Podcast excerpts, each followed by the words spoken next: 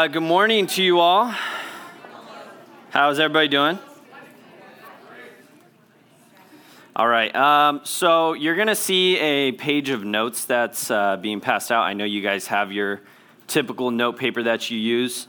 Uh, this is just it, a little bit more guided. It kind of is like fill in the blank notes, which I like that kind of stuff when I was a student. Uh, that helped me learn, helped me stay focused. So um, you're going to see in the PowerPoint that we have today, uh, there will be certain points that will be underlined. So your first thing on your, your note page, you should actually already be fill, filling that in. Um, it says what to do when we know God is good. That's the first blank. And you'll see how good is underlined up there. And faithful, that's the second blank. But we're not seeing it in the present moment. All right, and that's kind of what we're going to be talking about today. We're, the title of the message is Even When I Don't See It. You know, I'm going to talk a little bit and then we'll pray and then we'll get into Psalm 44. But um, how many of you guys have been a Christian for a little while? Uh, like more than probably a couple years? Would you? A lot of you. And how many of you are a little bit newer to the faith? And that's completely fine if you are. All right, not as many there, but in the Christian life, you guys, there are these things called seasons, right? We have seasons, right, throughout the year. We have winter, uh, spring, and then fall and summer, you know. Um, I don't know if I said those in correct order or whatever, but it doesn't matter. And very similarly, in the Christian life, we have these things called seasons. Oh, you know what? Before we even get into that, I never even told you who I am, did I? Okay, I'll do that first. I'm Tate. Uh, I am one of the high school leaders over next door. Um, you may have seen me walking around church. Some of you might know me from um, Allegiance, uh, STEAM Academy, the charter school in Chino. And actually, uh, there's the potential that some of you know me from other schools in Chino Valley. I'm a PE teacher as well, so uh, that's how some of you some of you know me. But uh, I've been at this church for some time. I've been in the high school ministry for I think whoa, sorry. I think about like six years or so. Uh, so, been doing it for a little while. And uh, Pastor Joel, you guys call him Pastor Joel or you just call him Joel? Pastor Joel? Yeah, either or. Uh, Joel was not feeling well today, uh, so he, he hit me up and asked if I could uh, fill in for him. So be praying for him. Pray for his health, that he feels better. Uh, but yeah, today, I'll get back into what we were saying now. we're going to be talking about a season in the Christian life where you know God is good, right? Do you guys know God is good? God is good all the time, all the time. God is good. Yeah, you've probably said that many times. And you know God is faithful, right? But there's going to be these seasons in your Christian life. Maybe you're in one right now, maybe you've been in one before, where you know these things in your head, but you're not seeing it in the present moment. Okay, meaning God, I know you're good, I know you're faithful, but why am I not experiencing your goodness and faithfulness in the moment? The real answer to that question is you are. You're just not looking at it correctly. So, uh, faithfulness, you guys, is an attribute of God that cannot be separated from who He is. God is purely 100% absolutely faithful. You and I are not faithful, right? We, we make promises that we don't keep. But that is not how God is. God is 100% faithful. God has never been proven unreliable, but has always been trustworthy and faithful, and he always comes through according to his good and perfect will. And it's really important today that we know uh, that we're confident that God is good and that we're confident that God is faithful because when we get in these times of life where we're not experiencing it, what do we do? And that's what we're going to get into today. So go ahead and open in your Bibles, if you have not already, to Psalm 44. Psalm 44.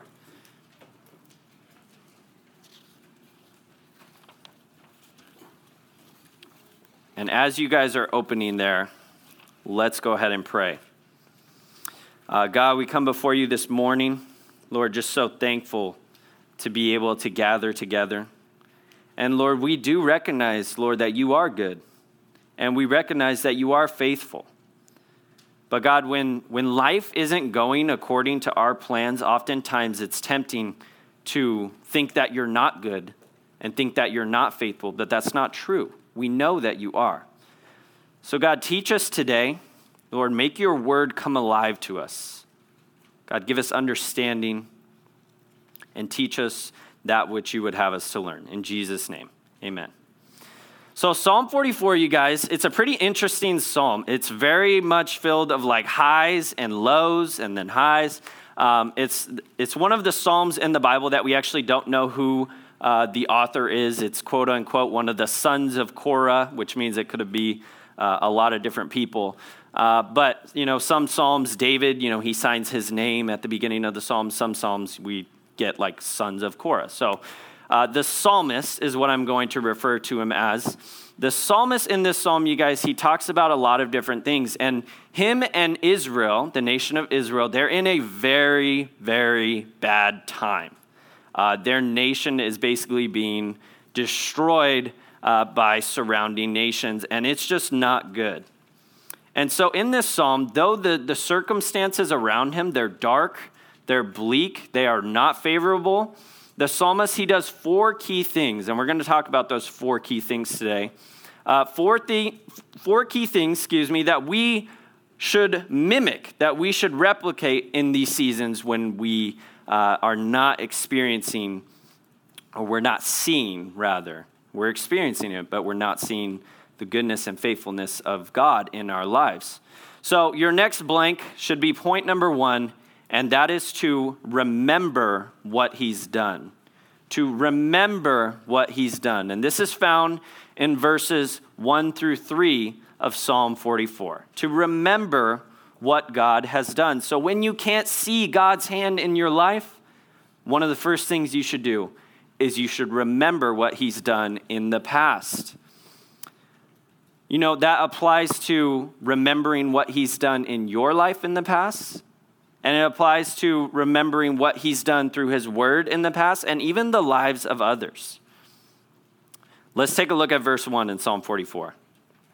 It says, We have heard with our ears, O God. Our fathers have told us the deeds you did in their days, in the days of old.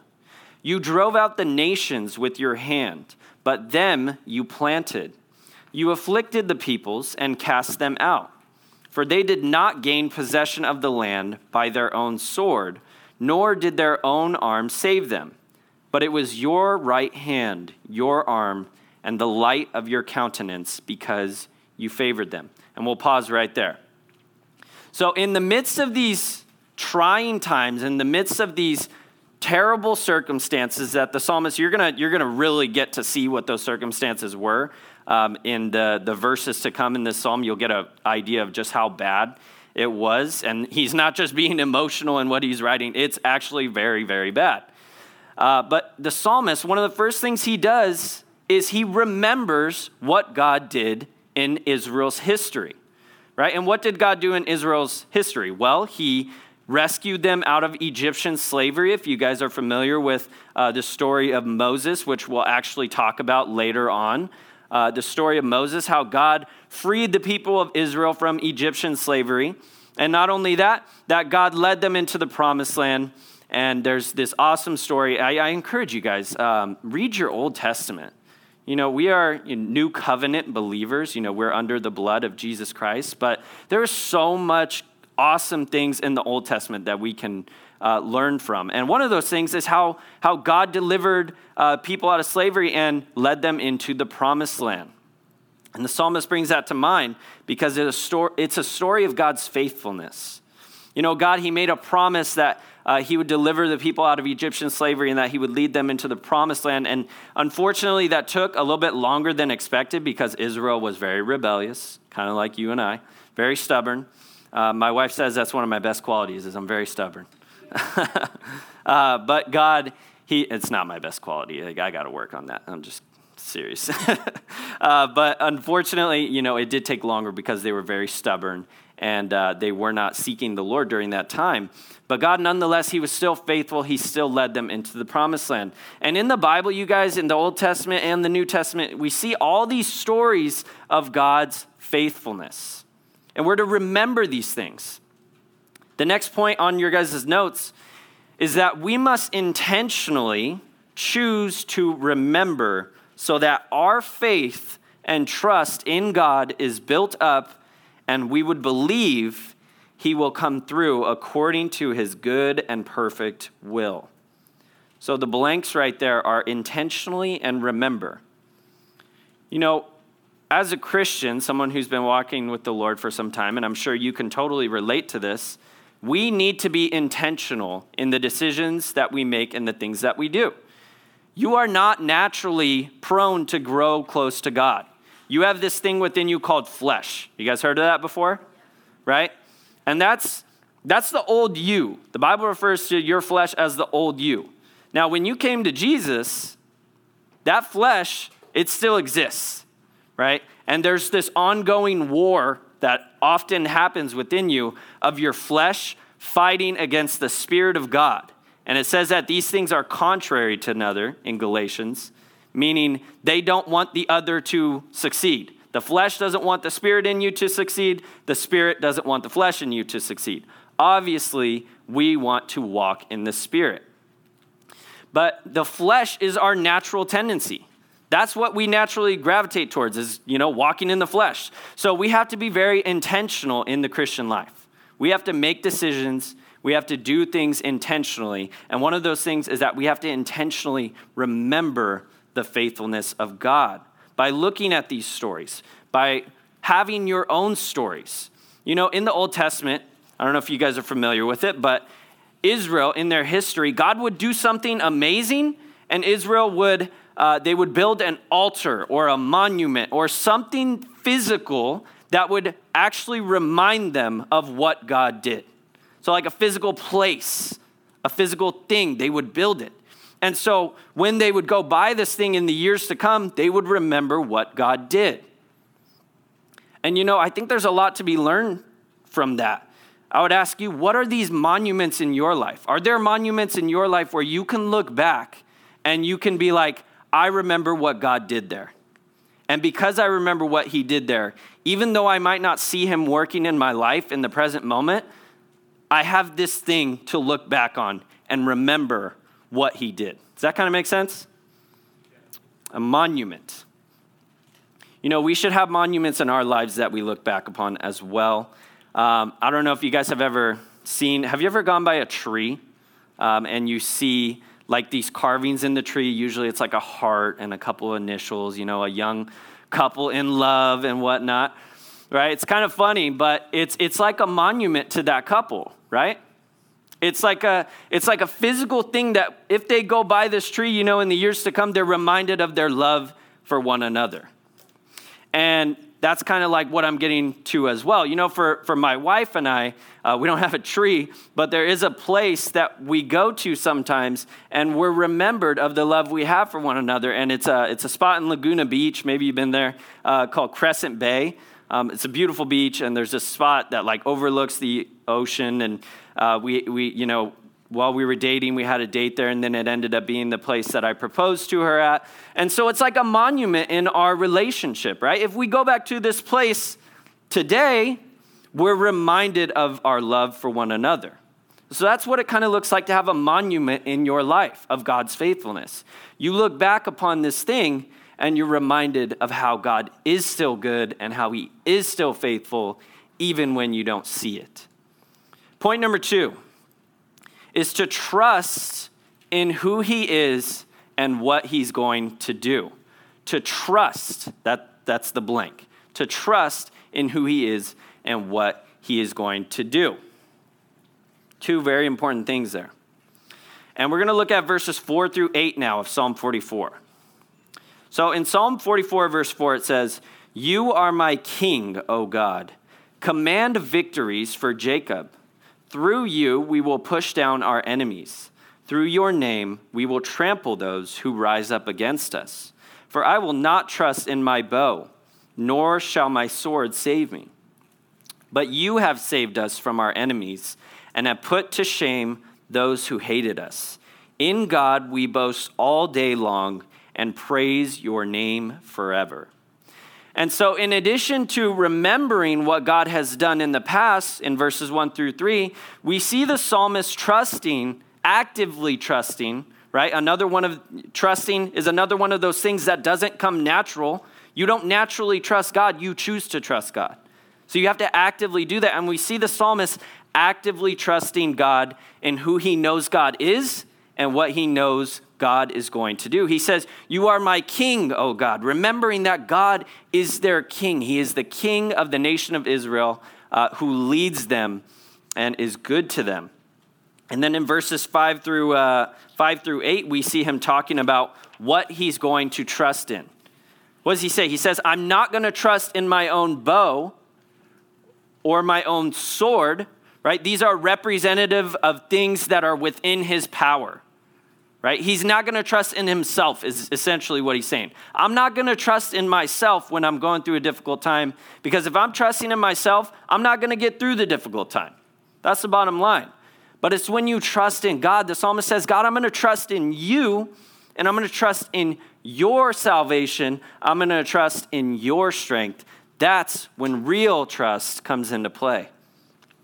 I think it's interesting. You know, sometimes we act like we're trusting God when in reality we're kind of only halfway trusting God. It's like we're still like we're like God, I give this situation into your hands. I, you know, the common phrase is I lay it at your feet, Jesus, meaning you've surrendered this thing but it's like you're, you're laying sometimes we lay it at his feet and we like still have like one hand kind of like holding onto the thing while the other's open. Kind of like tricking ourselves into thinking that we're actually trusting god when in reality we're still very much trying to control this situation. And that's only like half trust and half trust isn't much trust at all. And the next blank you guys uh, as you are you know going through this uh, your guided notes is that trust is faith in action and that trust is not dependent on circumstances. Trust is faith in action, and trust is not dependent on circumstances. And getting back to that half, you know, trusting, half not trusting kind of thing I was mentioning, think about it like this. Uh, any of you guys like into boating, like going to the lake or the river or anything like that, or out on the ocean? I love that stuff. I I'm, I'm a river rat, you know. I, I love being out there on the lake, tubing and doing water sports and stuff. Um, I wish I could be out there more often. I wish I had a boat. You know, I'd love to have a boat one day. We'll see. Maybe I'll get a boat. Uh, go fishing and stuff on. I like all that stuff. but nonetheless, when you're on a boat, you guys, and you, you bring it into the dock, right, after being on the lake or the ocean, you have to tie that boat to the dock, right? Makes sense, so the boat just doesn't start floating away. And so when you tie the boat to the dock, you know, you might tie it in a couple locations just to make sure that it's secure. When we act like we're trusting God, but we're only halfway trusting God, it's like removing half of the ropes that are holding that boat to the dock, right? You can remove half the ropes that are holding the boat to the dock, but the, the boat's still going to be attached to the dock at the end of it. And that's kind of what it's like to only partially trust God. Your boat is you, right? And trusting God is taking off all the ropes and letting God have full control of the situation. And so the two blanks that we filled in, or the two uh, sentences, is that trust is faith in action. You guys are Christians. A lot of you raise your hand when I ask you a question about how long you've been saved and whatnot. Trusting in God is what your faith looks like being activated, right? Being used, being exercised. The trusting in God is something that you're always going to need to do. And, you know, it's easy to trust God when things are going fine, right? It's easy to trust God when life is good, right? Because you got no problems. But what about when life isn't good? What about when your life is full of problems? Well, that's when real trust comes into play. That's real trust. And trust is not dependent upon circumstances. And I want to look at the story of Moses to kind of branch off of that point of trust not being dependent upon circumstances. I mentioned Moses earlier. Uh, Moses, he's a Hebrew boy who um, is raised in the land of Egypt, in the family of Pharaoh, the most powerful man in all of Egypt, right? And he ends up growing up in this family and he ends up prospering and doing well. And then one day, you know, Moses, he, the whole time he knew he was a Hebrew. He knew he was an Israelite. And at this time, he knows all of Israel is enslaved to the people of Egypt. And the people of Egypt, they were not good slave masters. They were very cruel, very cruel. And he sees one day, he sees one of his fellow Israelites uh, being beaten uh, by an Egyptian. And so he goes over and he actually kills the guy, just straight up kills him. And yeah, I know. Um, but nonetheless, he, he kills this man, and in fear for you know what he did, he's you know feels uh, very scared about the consequences that are to come. He actually uh, goes and he flees to uh, the wilderness. He runs away, and it's in the wilderness that God meets him there. And God has uh, some things to say to him there. And God tells him basically that Moses, I'm going to deliver my people out of this slavery in Egypt, and you're going to be the one that I'm going to use to do it. Right? And Moses initially, he's like, uh, no, Lord, I can't. Like this, these circumstances, like, no way. Right? Uh, but eventually, God, uh, you know, he persuades Moses, and Moses accepts the role. And so Moses goes back to Egypt and he tells Pharaoh, uh, he says, You know, you probably heard, let my people go, right? That, that phrase. And Pharaoh, initially, Pharaoh was not, you know, well, not initially, Pharaoh was not the best guy throughout the whole story. He was, uh, he hardened his heart and he uh, persecuted the people even more. Uh, and so God, he sends these plagues. Have you ever read about the plagues in the book of Exodus? Yeah, yeah, they're pretty intense. And uh, each plague Pharaoh continues to harden his heart even more. And then finally, uh, the last plague, I guess, kind of set Pharaoh over. And he's finally, he's just like, fine, just leave. Get out of here. We can't take this anymore. You guys just got to go. Moses, take all the Israelites and get out of here. And so Moses is like, all right, mission accomplished. And so uh, they're leaving, and then Pharaoh is like this. He has his change of mind just like that. As they're leaving, he's like, What are we doing? We're letting our slaves go. How are we going to continue to function as a nation without our slaves? And so Pharaoh and his armies, they pursue Israel as they're fleeing, and they actually go all the way to the Red Sea. And when you think of the Red Sea, I don't want you to think of like some small lake, like Prado Lake over here in Chino. I want you to think of like a, a really big sea, massive. Okay? And so they're at the shores of the Red Sea, and Pharaoh, is, Pharaoh and his army are coming after uh, it, the whole nation of Israel, literally talking like millions of people, you guys. And Moses, how did Moses handle this moment? The people of Israel, they're freaking out. They are losing their minds. They're like, it would, be, it would have been better for us to just be in Egypt, still slaves, because at least we had food. At least if we died, we could, you know, be buried there. If we die out in the wilderness, I mean, it's, it's this is awful. Like they're panicking, full blown panic. But how did Moses handle in this moment? Ha- handle this moment?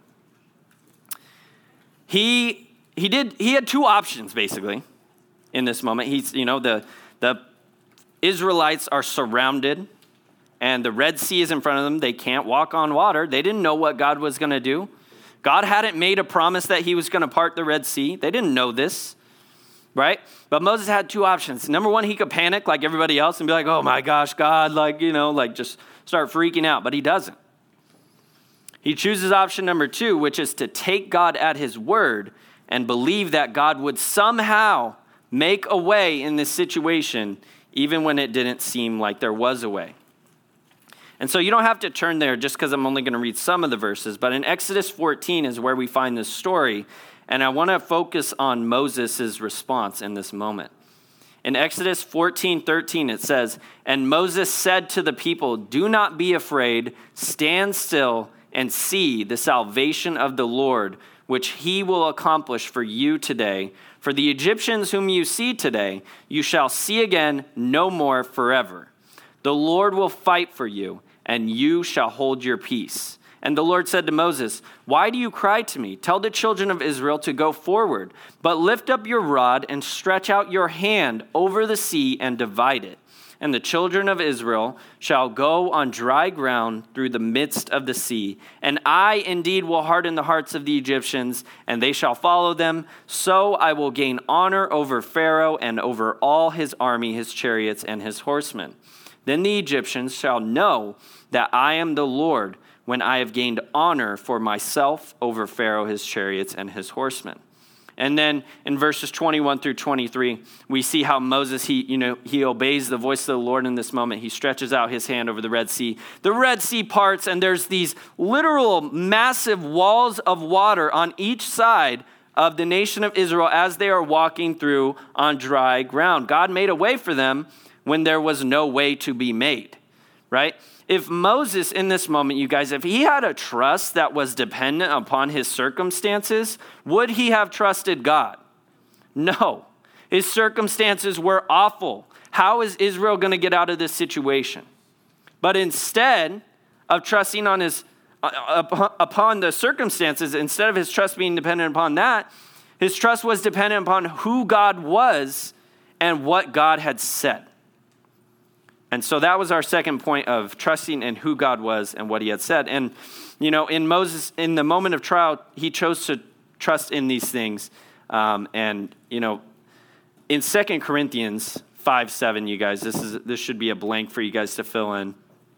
The New Testament puts it like this For we walk by faith, not by sight.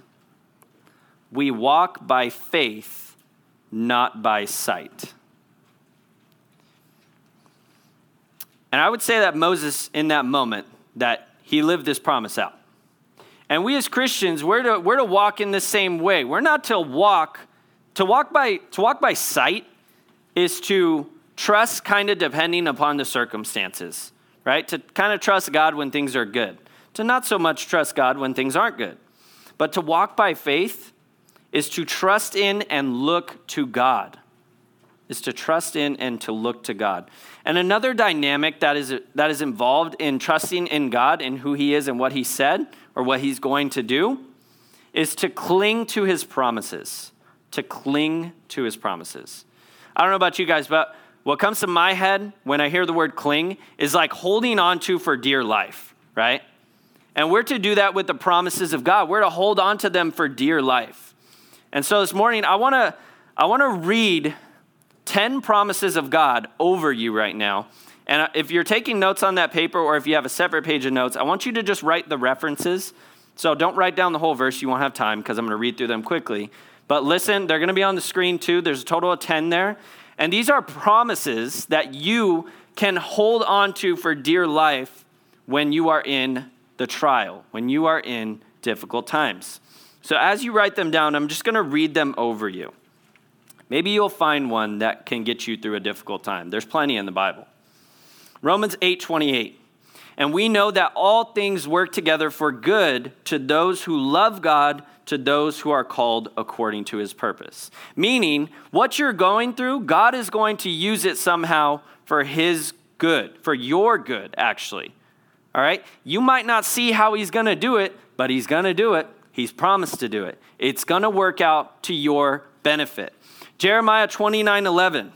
For I know the thoughts that I think towards you, says the Lord thoughts of peace and not of evil, to give you a future and a hope. That's an amazing verse, Jeremiah 29 11. But what you don't realize about Jeremiah 29 11 is the context of to whom it was given. It was given to the nation of Israel, but they're actually being held captive by Babylon. All right? And they are literally their lives are awful right now. And God says these words to them. He says, You know, I know the thoughts that I think towards you, thoughts of good, not of evil, to give you a future and a hope. And they're like, Are you kidding me, God? Like, I can almost imagine their response. Like, Are you kidding me, God? Like, how are you going to say that when our situation looks like this? And it's hard to receive some of these promises when our situation, you know, might look similar or just not great. But that's exactly when God gave that promise. He says, Hey, I think good towards you, not evil. Thoughts of peace. And so we need to hold on to these things.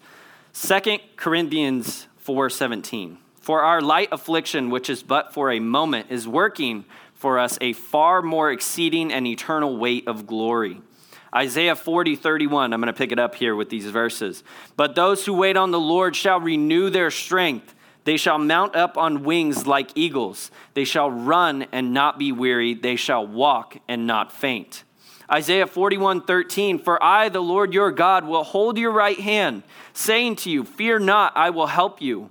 Romans 8 18, for I consider the sufferings of this present time are not worthy to be compared with the glory which shall be revealed in us. 1 Corinthians 16, 15, 57 is what it should say. I'm sorry if it says 16 up there. Uh, oh, it says 15. Cool. Uh, 1557 says, But thanks be to God who gives us victory through our Lord Jesus Christ. Philippians 1 6, being confident of this very thing, that he who has begun a good work in you will complete it until the day of Jesus Christ. I love that verse because what it tells me is that God's not done with me until he's done with me, right? In the situation I might be in, it might seem like God's done with me, but he's not done with me until he's fully done with me, which is the day that I die or the day that the Lord comes back for the church, right? The rapture. 1 Thessalonians 5:24 He who calls you is faithful who will also do it and Jeremiah 31:3 The Lord has appeared of old to me saying yes I have loved you with an everlasting love therefore with loving kindness I have drawn you You guys want to see what it looks like to hold on to a promise of God during a difficult time It looks like that um, this is this is a funny gif. I'm glad the gif actually works because in the high school ministry it uh, didn't work for me. So I don't know what the difference was, but hey, you get the idea. This this cat is holding onto this tree for dear life, and the winds are blowing, and it's it's like this is almost like what we do when we're going through a trial and we're holding on to God's promises, right? We're holding on to His word. The winds are blowing and life is crazy, but we can hold on to something that is secure and those are the promises of God. When you're going through a difficult time, find a promise of God and hold on to it. You know, uh, probably about a year and a half ago, two years ago, I was going through a really difficult time. And for me, it was Psalm 37. I probably read Psalm 37 like 20 to 30 times throughout that time of life that I was going through because it was just that anchor for me that helped me get through that time. So cling to God's promises right? Trust in who he is, trust in what he's going to do. Point number three is to stay faithful even when it's tough. And you know, I might actually even say stay faithful, especially when it's tough.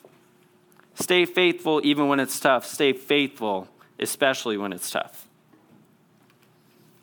We're going to be looking at a lot more verses here, verses 9 through 22 in Psalm 44.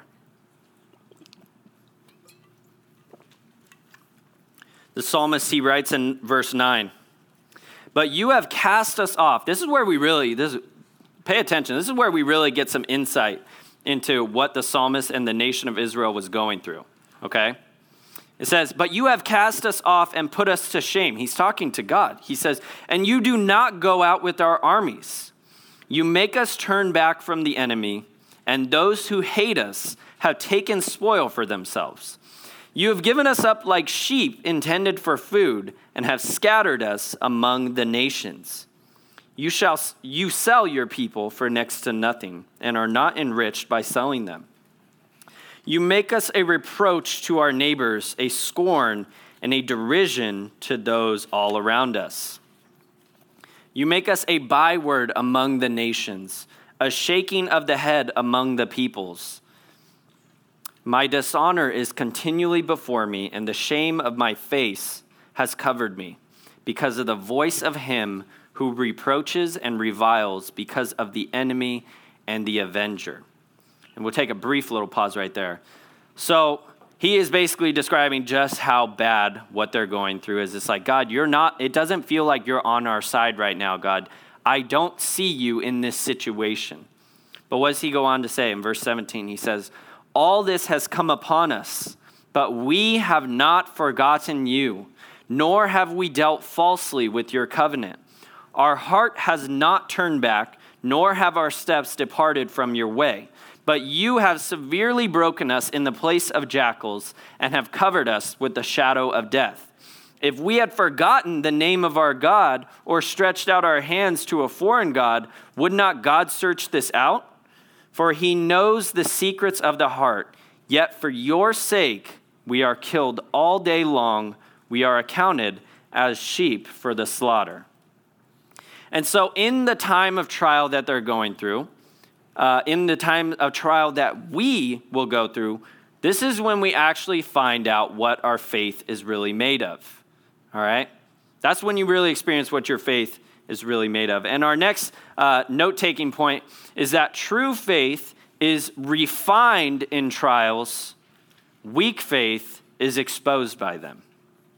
True faith is refined, meaning made stronger, made more pure during trials, but weak faith is oftentimes exposed by these trials.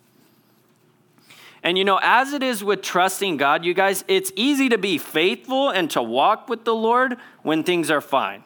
But it's a lot more difficult to be faithful and walk with the Lord when things are not fine.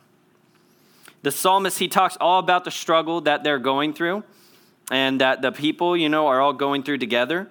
But despite all of that, he is able to say, he says that they've remained faithful, they have not forgotten God, and they have not forsaken his way. You know, what will we do in our times of life when things are not going according to plan, when life is just bad, when you're going through something serious? I'm sure you've been through something difficult before. You're going to go through more difficult things. What will you do in those moments? What will you do when you don't see God moving in your life? In terms of faithfulness, will you Will you look to God in these moments and remain faithful, or will you look away from God and turn aside to other things? And having been a Christian for some time, I mean, you guys might not know people in this, you know, know friends who the same way as this, but when you've been a Christian for some time, you see people kind of fall off. Um, they kind of walk away from the faith uh, that they once had. And a lot of the times, what I've noticed is they do this when something traumatic happens in their life, right? Something bad happens. Maybe they, their parents got a divorce. Maybe their, uh, you know, a mother, father, brother, sister, somebody died or something, and they're just like, God did this. And because God did this, I'm not, I'm not on board anymore. That's the wrong way to handle it. You know, it's in times like that, the unexpected times that come upon us, that are so difficult that we ultimately we need to submit to God's will and trust that he's working on the back end of things according to his good and perfect plan. You know who had to do this in the Bible? Job. Are you guys familiar with the story of Job? If you're not, I'm going to run through it really quick for you. Job, he was a good man that feared the Lord and shunned evil, right? You can read the book of Job on your own and see all about it. And so one day, Satan actually comes into the presence of God and he says, uh, You know, God actually brings up Job. God is like, Hey, have you considered my servant Job? And Satan's like, Yeah, but Job, you know, he's only faithful to you. He's only good to you, Lord, because, uh, because you're so good to him, because you have this hedge of protection around him, because his life and Job's life was awesome, right? God had completely blessed Job. So Satan, he goes on to challenge the faithfulness of Job and asks God to basically let uh, him ruin Job's life. And God allows it.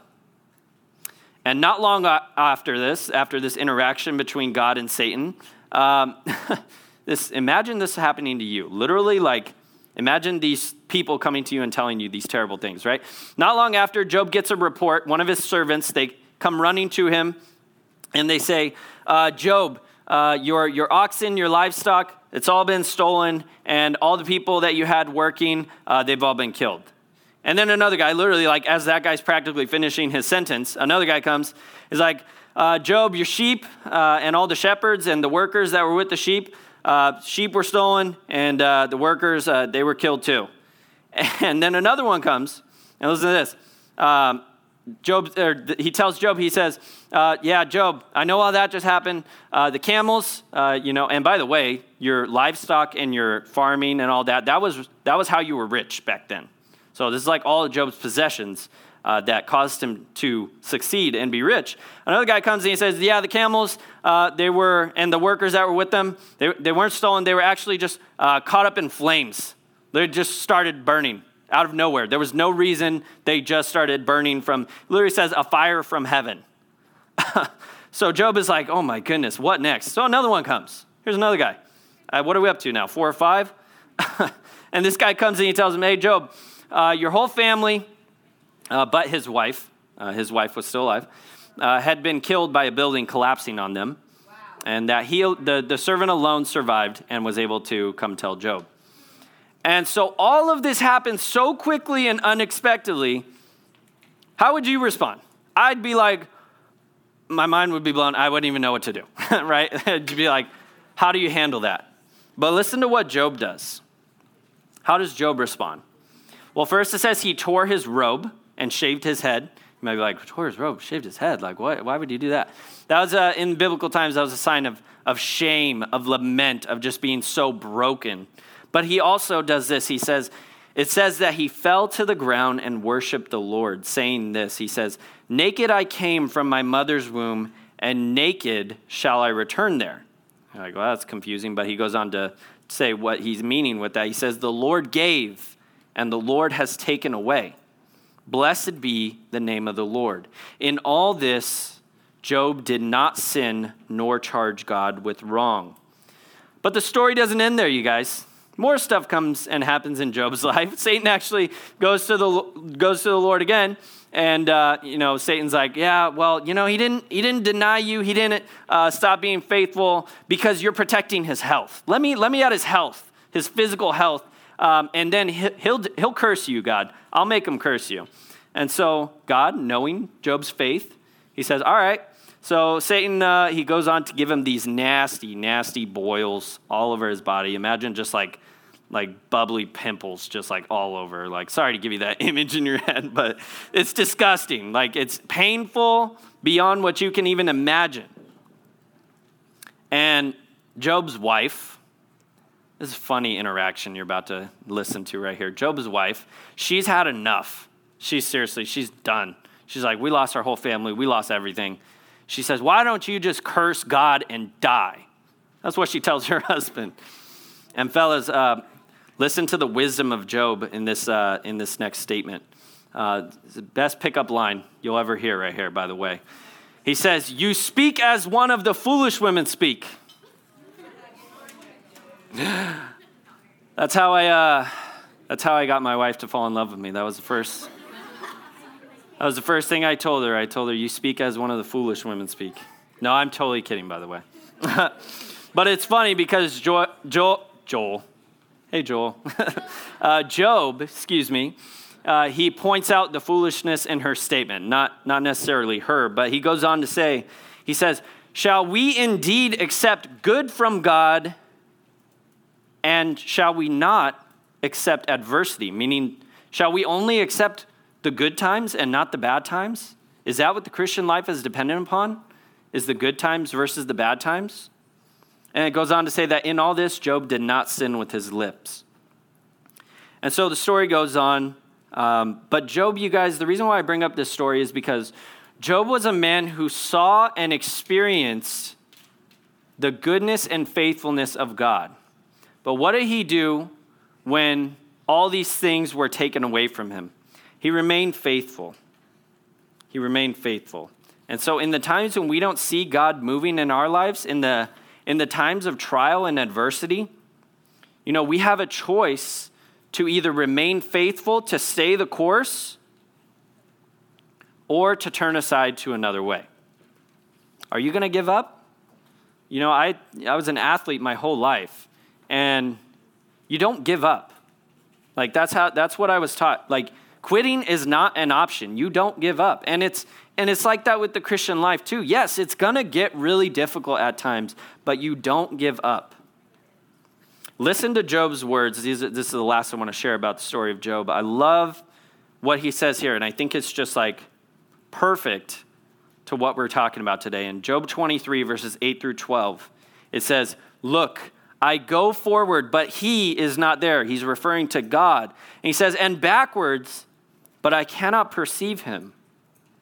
When he works on the left hand, I cannot behold him. When he turns to the right, I cannot see him.